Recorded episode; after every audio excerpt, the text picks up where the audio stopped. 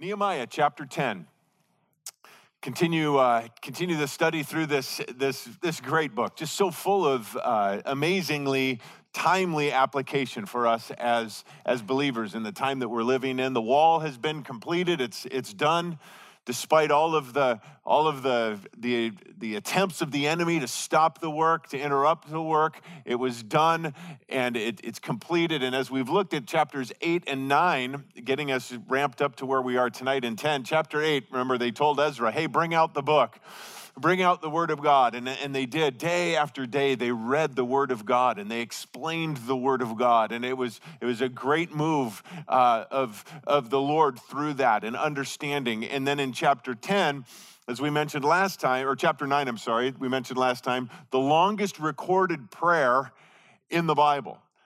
And as they went, and we went through that together, and the, the overwhelming thing that just showed again and again and again and again is God's love, His grace, His long suffering, His mercy, His faithfulness, in spite of the children of Israel's disobedience, obstinance, unfaithfulness, ungratefulness, and again, I'm so struck by that again, thinking through that again in my own personal life. I mean, how good God is to me, how, how gracious He is to us, how, how wonderful He is to us in spite of who we are.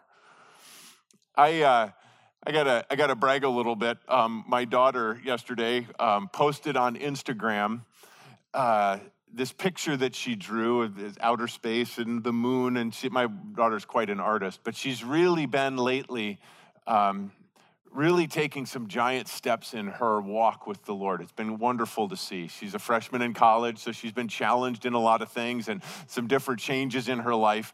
But she posted this, this message along with that that went on talking about, you know, it, it, it, amazes her when she looks at God's creation. And she said, you know, she goes, to realize that, that we, none of us have an original idea.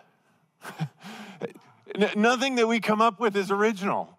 It's either based on something we've seen God has already done in and through somebody else, or God gives us inspiration through his Holy Spirit, but nothing is original. And she goes on to talk about then, but God, everything that he did was original in his creation and all of that. And she's just going on, it was just so beautiful. But then she gets to the end and she goes, the most amazing thing to me, though, in all of his creation, which is just a tiny speck of his creativity.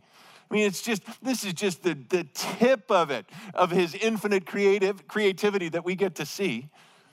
And, but in all of that beauty and all of that creativity, the part that he loves the most is the part that rejects him the most is the part that that is so disobedient. She said she goes isn't that just amazing that he would still love me and all of that?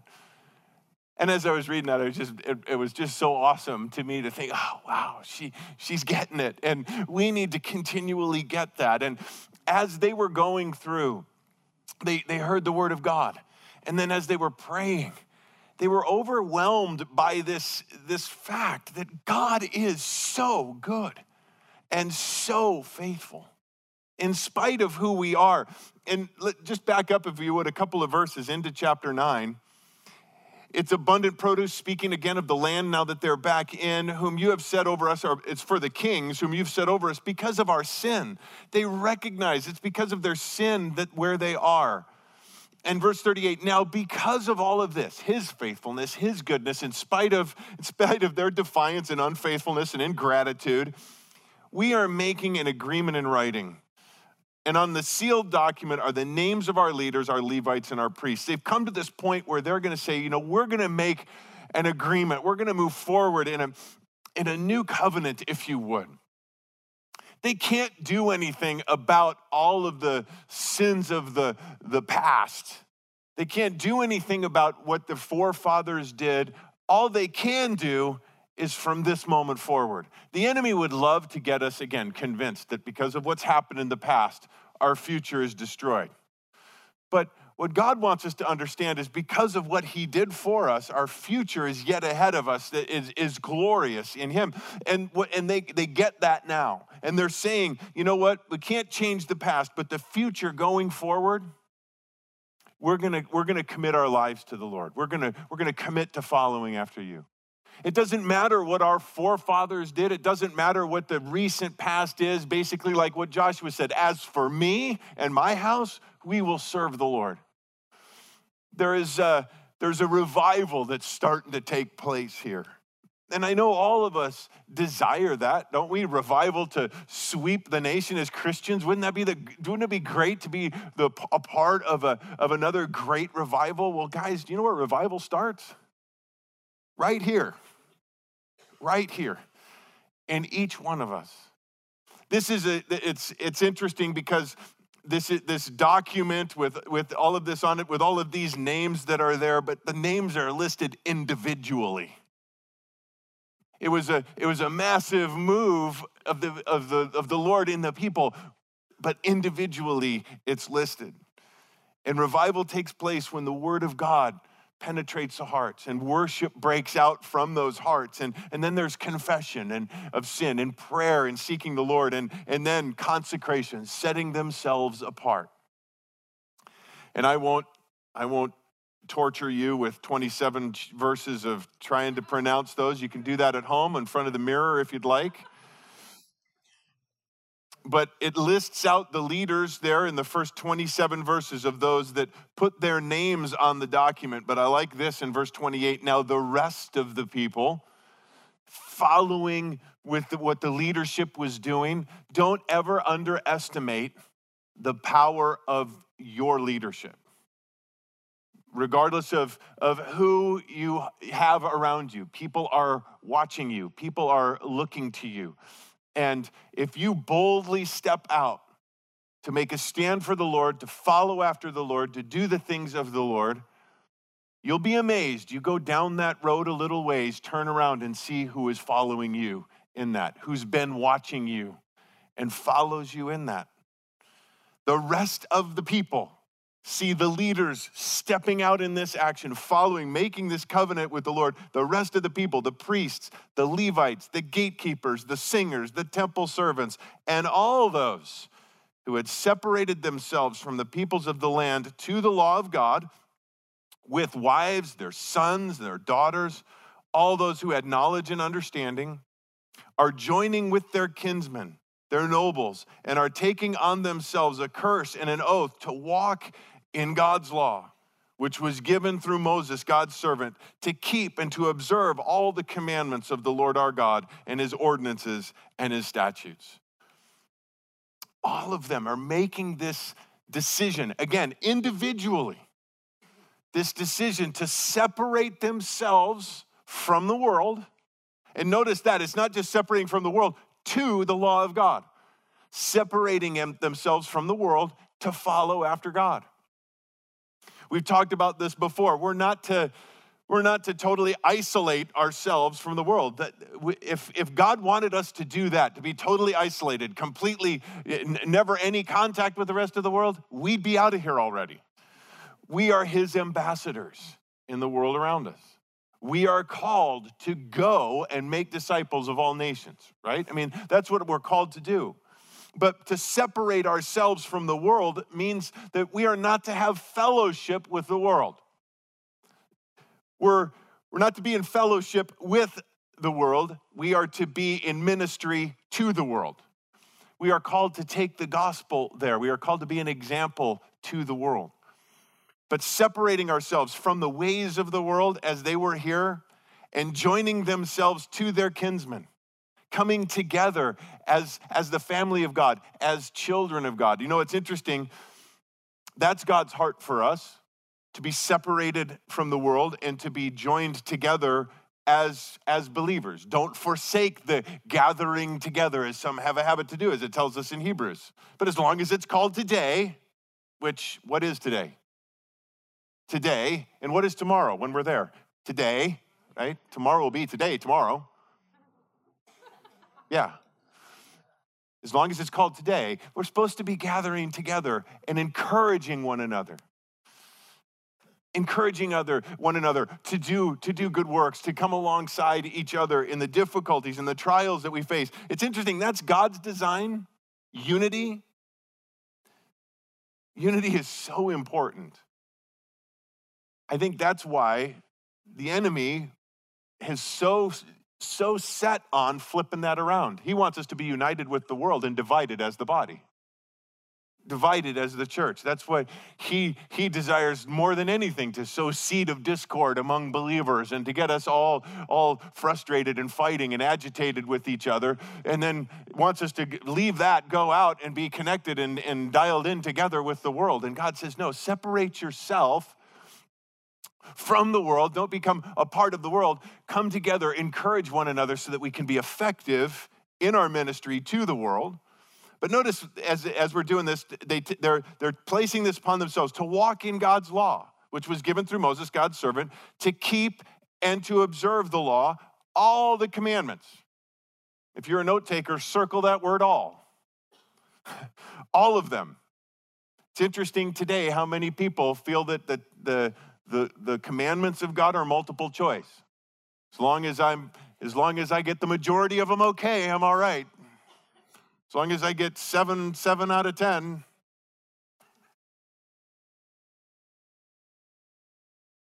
The commandments of the Lord and his ordinances and his statutes. It's interesting, we looked at First John chapter 5 real quickly this weekend. But the chapter starts out this way 1 john chapter 5 verse 1 whoever believes that jesus is the christ is born of god and whoever loves the father loves the child born of him. By this we know that we love the children of god when we love god and observe his commandments. For this is the love of god that we keep his commandments and it says this second half of verse 3 and his commandments are not burdensome. That is again one of the the, the tools of the enemy. He wants us to believe that what God calls us to do is, a, is an enormously heavy burden. To follow all of these rules and regulations and, and everything. When you talk to non believers and you talk to them about following Jesus, isn't that a common response that you hear? Yeah, it's just all a bunch of rules with you guys. As a matter of fact, it's, it's really just two, Jesus said, right? He said, Love the Lord your God with all your heart, soul, mind, and strength. Love your neighbor as yourself. On these two, hang all of the rest. Just focus on that. Don't get all hung up in everything. And bottom line is, and what John is telling us there, if we love God with all our heart and we love one another as God loved us, the commandments aren't burdensome. They aren't. They become, they become a problem when we take our focus off of the, the, those two things. And it becomes some legalistic obligation as opposed to just embracing what, it, what the truth of God's word and what He's calling us to do in that. And they get a little specific in some of these things.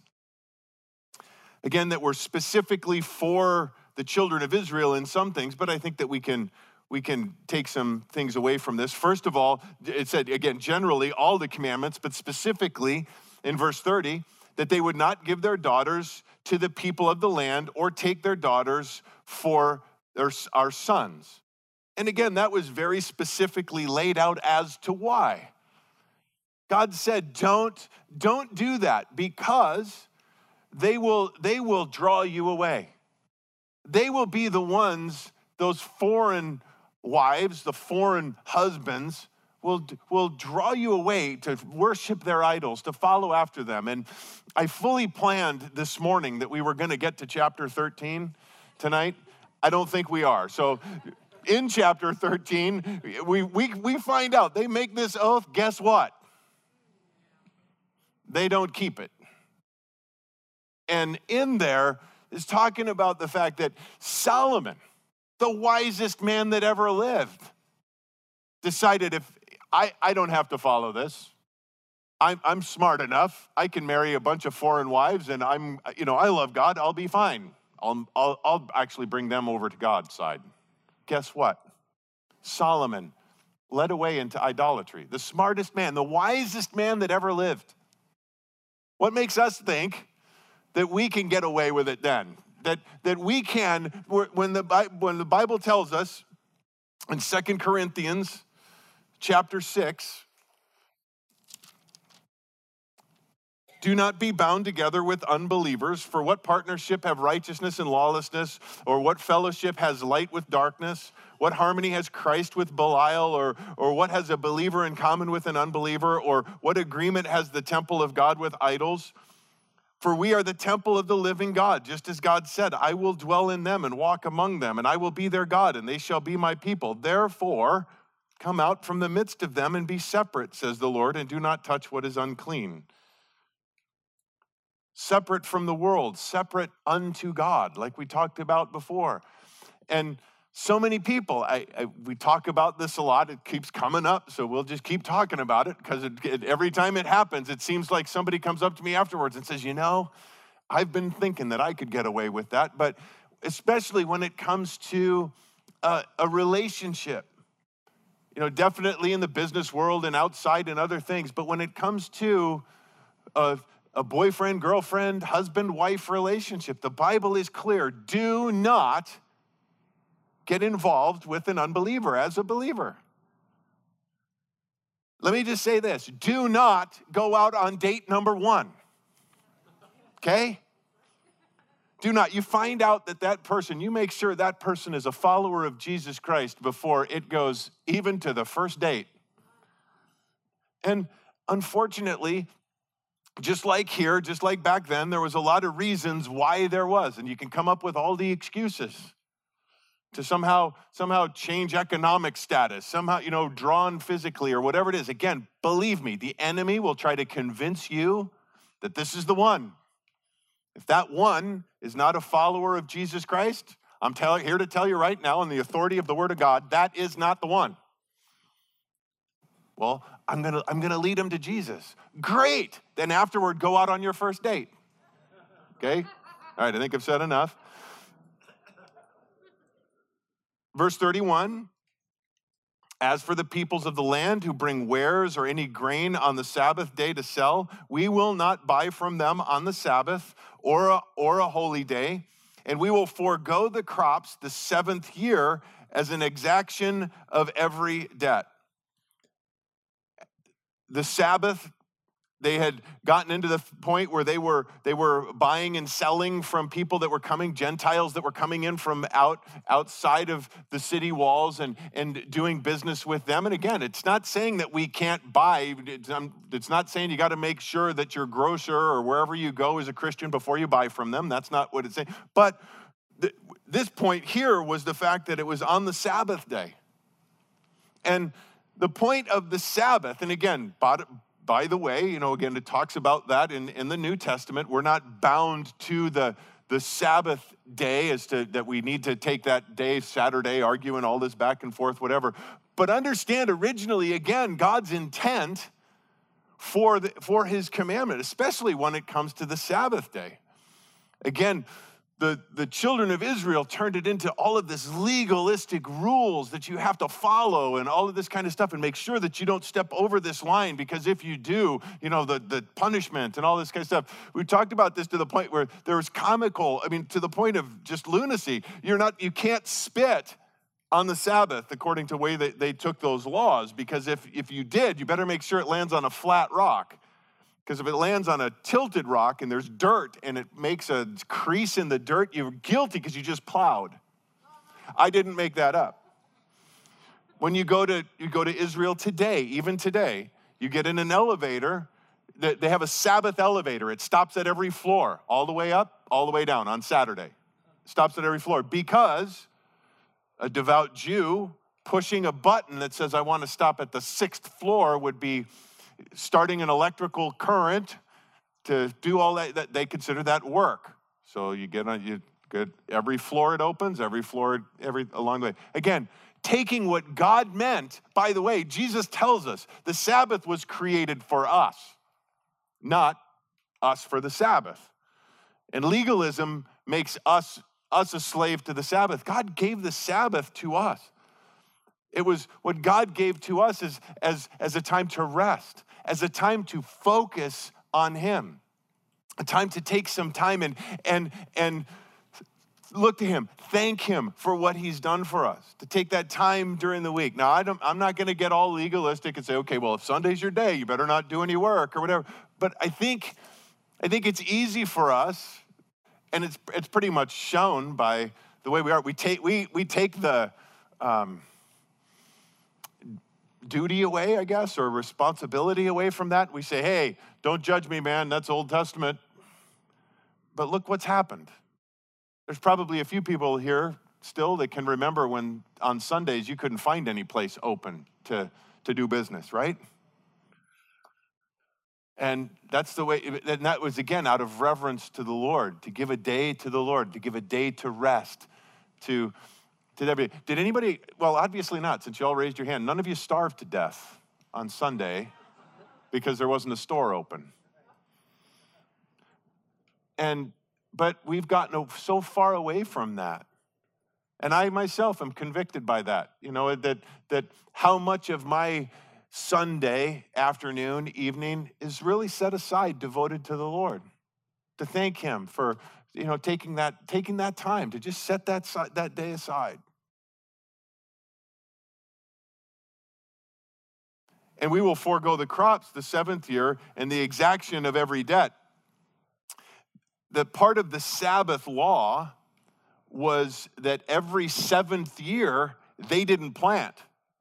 They didn't, they didn't put it. The six years, they, they planted, harvested, everything, but the seventh year they were to leave the land completely alone. Now that requires a whole lot of trust, right? God promised that what they gathered the sixth year would be enough to get them through the seventh year. But again, that requires a lot of trust that we're going to believe God for what he said. And that's, you know, again, easy for us to look back and say, well, they, and by the way, if you remember, they never did it. They never gave the seventh, the seventh year off. And God said that when he took them away to, to, into captivity. He said, You're going away for 70 years because I'm going to get my Sabbaths back. Nobody's going to plant or harvest for 70 years because you owe me 70 years. But the, the, the point is, when we look at that, let's just put ourselves in their, in their sandals for a second. Year six comes by, and you pull in the harvest, and it's just a little bit more than a year's worth. It's not two years' worth based on your calculation. Are you going to trust the Lord? Are you going to say, wait a second, he promised he'd give me two years' worth in, in, in, at the end of six, and I know based on what, what we consume in a year, this isn't enough for two years, so I'm going to plant the next year. Or are you going to say, you know, this doesn't look like enough, but I'm going to trust God because his word said. And bottom line, that's what I believe that our takeaway with this comes from is again, we're not talking about planting in the seventh year and all of that type of stuff, but do we trust the Lord for what his word says? I think the two are very closely related. The time that we spend with the Lord, the time we spend in his word, taking that extra time, whether it's a day, whether it's a few hours on that day, praising the Lord, spending some extra time in His Word and in prayer and just reflecting on how good He is. I would imagine that it would probably alleviate a whole lot of stress and anxiety the rest of the week. Jesus says this in Matthew chapter 6 For this reason I say to you, do not be worried about your life as to what you will eat or what you will drink, nor for your body as to what you will put on. Is not life more than food and your body more than clothing? Look at the birds of the air that they do not sow, nor do they reap, nor gather into barns, and yet your heavenly Father feeds them. Are you not worth much more than they? Look at the birds. You know, sometimes it's just that simple. Get all stressed out, all worried about tomorrow. God promised, and I'm looking in my checking account and there's not enough there, or whatever. Look at the birds. I, I love this. They don't sow nor reap, yet your heavenly Father feeds them. By the way, He's not their heavenly Father, He's their creator, but He's your heavenly Father. And if He's going to take care of them that way, and he loves you way more than those birds. I don't care what PETA says. You're far more valuable than they are. Jeremiah 8 7 says, Even the stork in the sky knows her seasons, and the turtle dove and the swift and the thrush observe the time of their migration, but my people do not know the ordinance of the Lord. Look at the birds. They are completely, completely content. They know what to do because they follow what again God God's placed within them to do. It's us that has the problem. I guess being bird-brained isn't that bad a deal.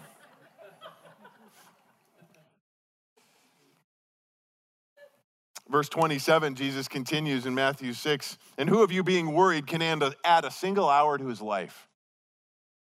And why are you worried about clothing? Observe the lilies of the field. Look at the flowers around. They grow, they do not toil, they don't spin. Yet I say to you that not even Solomon in all his glory clothed himself like one of these. But if God so clothes the grass of the field, which is alive today and tomorrow is thrown into the furnace, will he not much more clothe you, you of little faith? Do not worry then, saying, What will we eat? What will we drink? What will we wear for clothing? For the Gentiles eagerly seek all these things, for your heavenly Father knows that you need all these things. Do you believe that? That God knows what you need? But seek first his kingdom and his righteousness, and all these things will be added to you. You know, if we, what Jesus is saying is if we would take all of the time that we spend worrying, stressing, toiling, and take that time and focus on the Lord, worship Him, focus on His will, your kingdom come, your will be done.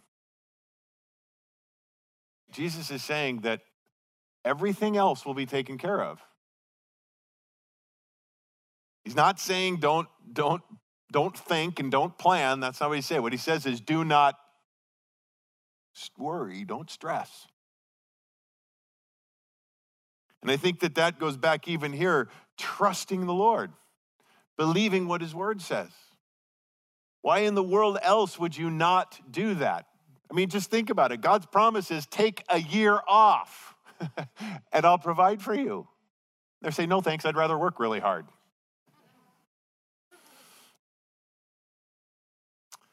Verse 32 we also placed ourselves under obligation to contribute yearly one third of a shekel for the service of the house of the Lord. Notice this we placed ourselves under obligation to contribute. Not, not a legalistic requirement, although it was in the, in the law. By the way, it was a half shekel and here it shows again the grace of God. They're in a situation now where most of them, again, just because they're just coming back, they're still in slavery. They're dealing with all of this stuff. It's, it's a third of a shekel that they're put in here. By Jesus' time, it's back to a half shekel in that story that is told about the temple tax that they have to go get. And Jesus says to Peter, go get the, go get the, the hook and throw it in the fish and the shekel in his mouth. And anyway, you know what I'm talking about. Back to a half a shekel then. But again, in loving response, they're giving, again, in, even in their poverty, it's down to a third of a shekel. They're giving to the service of the house of the Lord for the showbread, for the continual grain offering, for the continual burnt offering, the Sabbaths, the new moon, for the appointed times, for the holy things, for the sin offerings, to make atonement for Israel and all the work of the house of our God. Again, trusting God in what he commands what He desires for us to do, understanding that God doesn't do these things for His own purposes. His commands aren't burdensome and they are designed to bless us. The amazing thing about, again, God's God's command, and it's going to get down here first fruits, firstborn, the tithe, and that, and we'll get to that in a second, kind of tie it back into what we're talking about now. But newsflash on, on giving giving to the work of the Lord, giving to the service of the house of our God, all, all that type of stuff, uh, on tithing, on giving, God doesn't need your money. So why in the world would we, why why do we give? Why why is it that we do? Well, in Philippians chapter 4, Paul is writing to the church in Philippi, and he says, "You yourselves also know, Philippians, that at the first preaching of the gospel, after I left Macedonia, no church shared with me in the matter of giving and receiving, but you alone. For even in Thessalonica, you sent a gift more than once for my needs. They gave to him. As a matter of fact, in Second Corinthians chapter 8, Paul is bragging on the Philippians to the church in Corinth, and he says this Now, brethren, we wish to make known to you by the grace of God, which has been given in the churches of Macedonia. Remember, he's talking about that in Philippians that in a great ordeal of affliction, their abundance of joy and their deep poverty overflowed in the wealth of their liberality. It wasn't because they were, they were abundantly rich that they were giving, no, they were actually in poverty. For I testify that according to their ability and beyond their ability, they gave of their own accord, absolutely under no obligation to do it. They did it of their own accord begging us with much urging for the favor of participation in the support of the saints. Do you look at giving that way? Begging, would you please let us give to the work of the Lord? Begging with much urging for the favor of participation. They get it, and we're going to get back to what they get here in just a second. And this is not as we had expected, but they first gave themselves to the Lord and to us. That's the key. First of all, giving yourself to the Lord. When you understand that as children of God, He supplies everything to us, it all belongs to Him, including us. He purchased us out of slavery. We're children of God, yes, but we're slaves to Jesus Christ. We belong to Him. So he says, first they gave themselves to the Lord by the will of God. He goes on as in the, the chapters eight and nine of Second Corinthians is this lesson that he's giving them about giving. And again, not under compulsion, not, not because it was uh, the it says of their own accord, begging, urging. But he says, Now this I say in chapter 9 he who sows sparingly will also reap sparingly. He who sows bountifully will also reap bountifully. Each one must do just as he has purposed in his heart, not grudgingly or under compulsion, for God loves a cheerful giver. Again, if you're doing it out of compulsion, grudgingly, don't. Don't. Again, God doesn't need your money. This isn't about, about the fact that God, you know, God's going, we're go, God's going broke. We, we got to make sure that we keep God in business. it's not at all what it's about. It's about, again, being trusting the Lord. And it's about this. He goes on to say, back to Philippians chapter 4, not that I seek the gift itself. It wasn't about Paul receiving the gift, but I seek for the profit which increases to your account. An account is being kept. God notices. He's keeping record of that. But I have received everything in full, and I have abundance. I am amply supplied, having received from Epaphroditus what you have sent, a fragrant aroma. He received what was sent to him, but he says it was an acceptable sacrifice, well pleasing to God. In verse 19, and my God will supply all your needs according to his riches in glory in Christ Jesus. My God will supply all your needs according to his riches in glory in Christ Jesus. You know, it's interesting. There are a couple of verses in Philippians chapter 4 that are taken completely out of context, and this is one of them. People love to quote verse 19. They don't like to read the three verses I read before them about giving sacrificially, giving an over, you know, even beyond what they are able they look at the che- they, they were looking at their checking account and they were like going, man, there's not enough in here. But can we please be a part of giving to the work of the Lord? verse 19 that says, And my God will supply all your needs according to his riches in glory in Christ Jesus. His riches, abundantly giving. God is a debtor to nobody. He doesn't owe anybody anything. he pays back. And again, not in kind always, but I will tell you, I know some of the most generous people I know, a couple in particular, giving to the work of the Lord around the world. They can't give their money away. God just keeps, it's like, for crying out loud, okay, because God knows they're trustworthy. He trusts them to, as a, as a conduit for his blessing around the world. It's, they're, and they're some of the most joyful, joyous people I know, and you would never know it looking at the way they live their lives. But God is, God is amazing. Jesus borrowed Peter's boat, and a couple hours later, they had a haul of fish they could hardly, hardly take in. Verse 34 likewise, we cast lots for the supply of wood among the priests, the Levites, the people, so that they might bring into the house of God according to our fathers' households and fixed times annually to burn on the altar of the Lord our God, as it is written in the law. Here, here's this not everyone could give.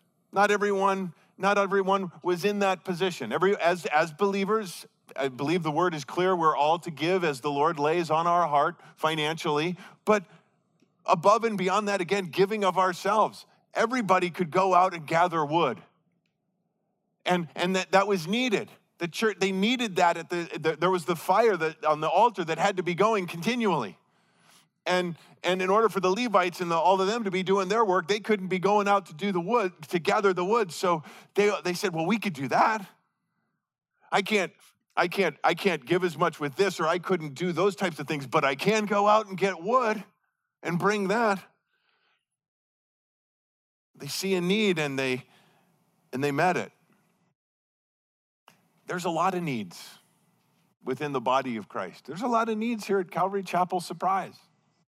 In addition to the, the financial needs, there's, there's needs just needing to be done around church. I mentioned some of those a little bit ago, the Operation Christmas Child, to, to help serve in that.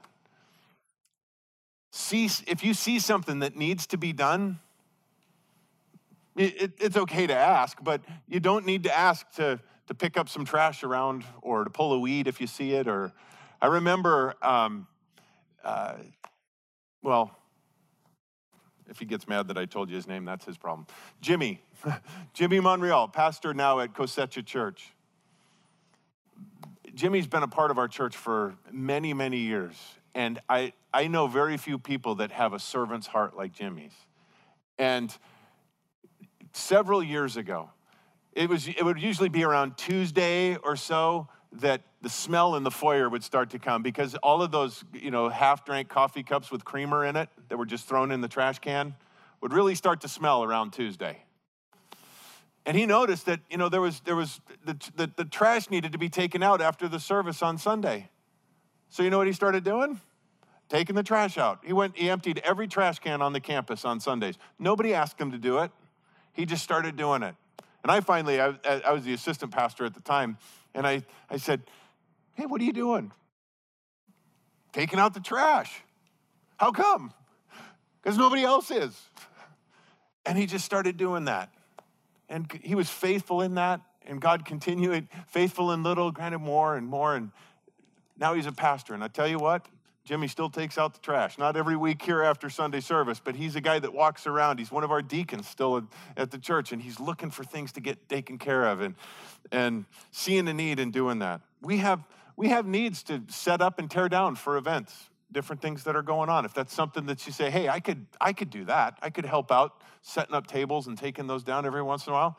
Let, let our, our, our connect team know. Call the office. Say we know we need we need help every once in a while, volunteer help, making copies and doing different things for children's ministry, putting things, setting things, the rooms up, and all of those kinds of things. There's all sorts of little things like that. It says, you know what, I can't, I maybe can't load boxes onto a semi truck, but I could make copies, you know, come in for an hour or two once a week, make copies. I could do that. There's all sorts of little things that need to be done. And these were, these were saying, you know, we're, we're going we're gonna go get the wood to take care of that. Verse 35 and they might bring in the first fruits of our ground and the first fruits of all the fruits of every tree to the house of the, of the, Lord annually. The first fruits, giving God the first, the, the best that comes, and trusting God and, and thanking Him for the best. They, or the rest, I'm sorry, they give they gave the first fruits. And again, that's trust. To give God the first fruits as they come in, that's trusting that He's gonna take the rest so many times. And again, we just, the Lord, does the Lord get the first or does the Lord get the leftovers? And to bring to the house of God the firstborn of our sons and our cattle, the firstborn of our herds and our flocks. It is written in the law for the priests who are ministering in the house of our God. The firstborn, there again, that reminder that God that God brought them out of Egypt. Remember the final plague that, that brought them, the, the death of the firstborn and the Passover. God passed over so the firstborn were spared. This is the continual re- reminder of that. And so it wasn't like they brought their firstborn sons and left them at the temple and the, then the Levites were, you know, raising all of these firstborn children. No, they brought the firstborn to the temple and then had a sacrifice given and there were different sacrifices for and they mary and joseph did that for, for jesus. They took him to the temple and, and dedicated him there and there was a sacrifice given.